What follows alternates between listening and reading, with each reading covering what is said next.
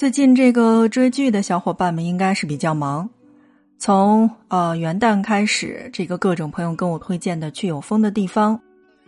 还有就是众多男士们非常喜欢的这个三体，包括从年30到年15，手机在疯狂的推送，以及各种的朋友圈，各种的公众号，包括短视频打开也同样都是其中的一部剧，叫做狂飙。有的时候呢，要概括一座城市的风格，我们也可以从影视作品当中去反向推导。比如说呢，山城重庆呢就被文艺片导演所偏爱，镜头这么一怼，天然就是悬疑凶杀案的取景地。所以在很多时候我们都会发现，好多的悬疑片，好多的文艺片，其实都是在重庆所取景的。而像狂飙这样时代背景是在21世纪初，那么剧情呢又是扫黑除恶底层生活与办案情节的这种电视剧，其实大部分呢都有这种社会的氛围和真实的旧时光的痕迹。 FM 轻奢时光，听着声音去旅行。在今天的节目内容当中呢，我们就跟着影视剧狂飙一起打卡它的拍摄地广东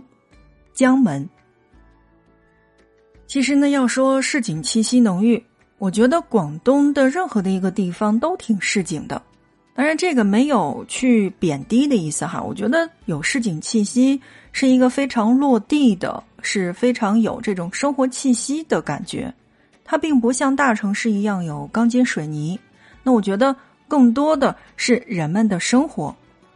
你比如说像这个影视剧当中出现的各种归桥建筑的骑楼，还有散落在大街小巷的老字号和小摊子，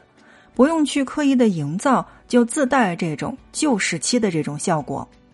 其实呢，要往前追溯一些江门的这个影视作品的话，其实我觉得还是有的，只不过是大家不够去关注。比如说早年间呀，这个《让子弹飞》，包括《一代宗师》，还有《误杀2》，也是在江门取景的。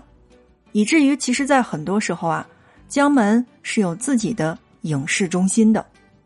那么接下来我们就从广州出发，用半个小时的时间一起到江门去看看。作为全球400多万侨胞的故乡，无数先民曾从此地出发走向世界，踏遍5州，最终呢又落叶归根，反哺故土。在广东省之内，如果有一个地方能用特立独行来形容的话，那么多半是江门。除了名声在外的开平碉楼和当地的风味的话，那么江门市区内的三区常常是被大家所忽略的宝藏地，这里深藏江门最精华的人间烟火。首先第一个我们来介绍到的就是33墟街。33墟街呢，可以说是最有江门韵味的地方了。其实它并不是一个具体的街道的名字，而是墟顶、北街、长堤等历史街道的总称。墟顶是其中不可错过的一个部分。相较于长堤风貌街呢，吞吐着更少的人流量，却用时间揉皱着老旧楼巷，展示着最原始的江门。墟顶呢是江门的起点。在明初的时候，这里因繁荣的船运发展出了一个墟场，叫做江门墟，而今天的江门市便是由此而来的。长堤风貌街呢，也是在这个狂飙的剧当中所出现到的一个取景地之一，是以骑楼和河畔风貌所著称的。那么其中大致是西起江门铁桥，东至彭江大桥，全程是 1.5 公里的低中路地段。打一个并不是很恰当的比方哈，这个比方一出，我觉得所有的北方人应该还是非常好理解的。比如说就像北京，对吧？我们如果想去看最纯正的北京的话，那么目前为止一定是去北京去逛逛四合院，逛逛后海，逛一逛这些旧时的胡同街巷。所以在北京我们去看到的这些东西，其实在江门也可以去了解最纯正的江门，而这个地方就是我们刚才所说到的墟顶。那再来说第二个我要推荐到的地方，叫做小鸟天堂。小鸟天堂呢，其实是一棵百年的大榕树，独木成林，栖息着成千上万只的这个鸟雀，是名副其实的观鸟圣地。小鸟天堂呢，其实原名是叫做鸟墩，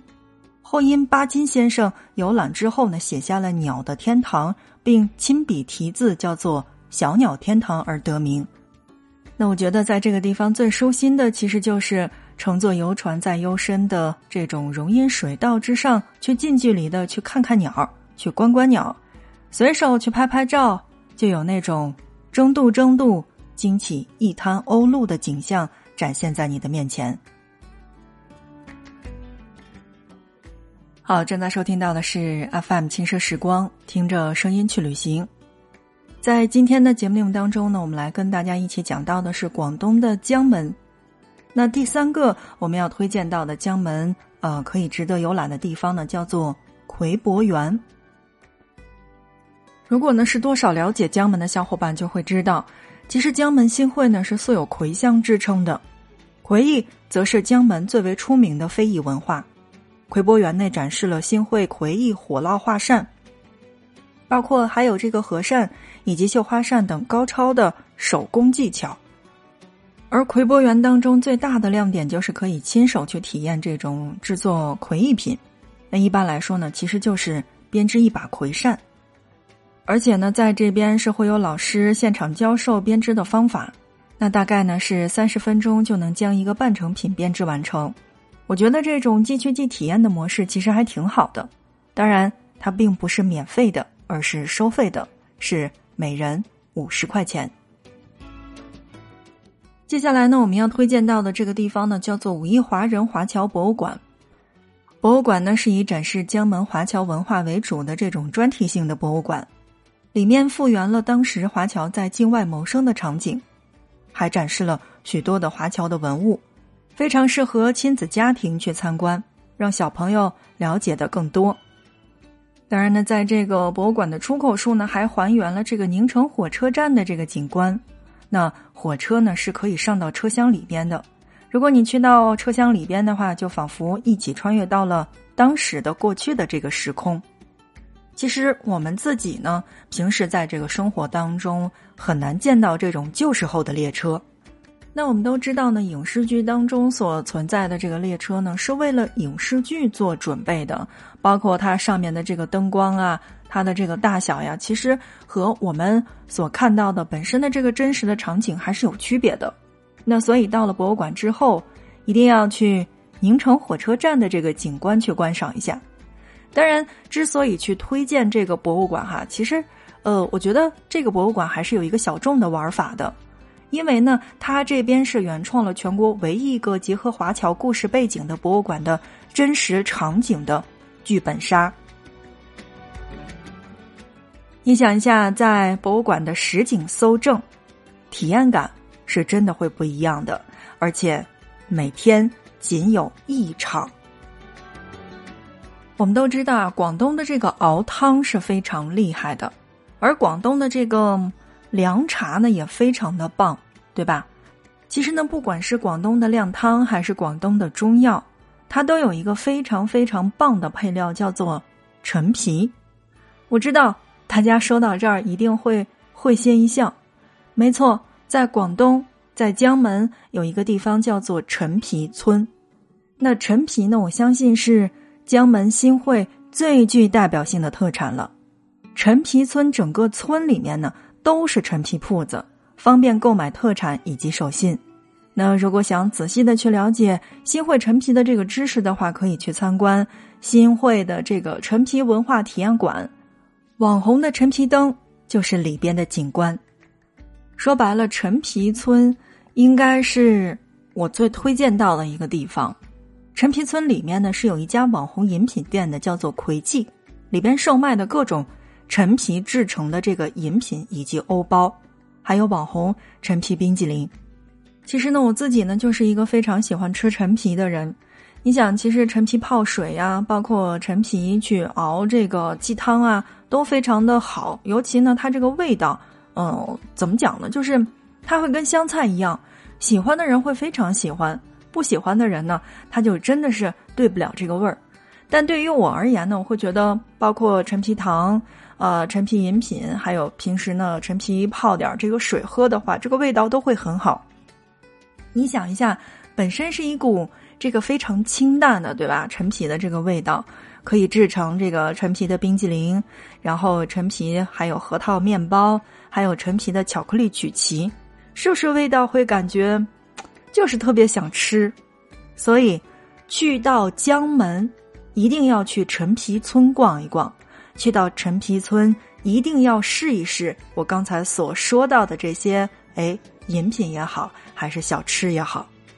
再单独说一句哈，强烈大家去试一下那个草莓冰激凌，然后直接去撒上这个陈皮粉。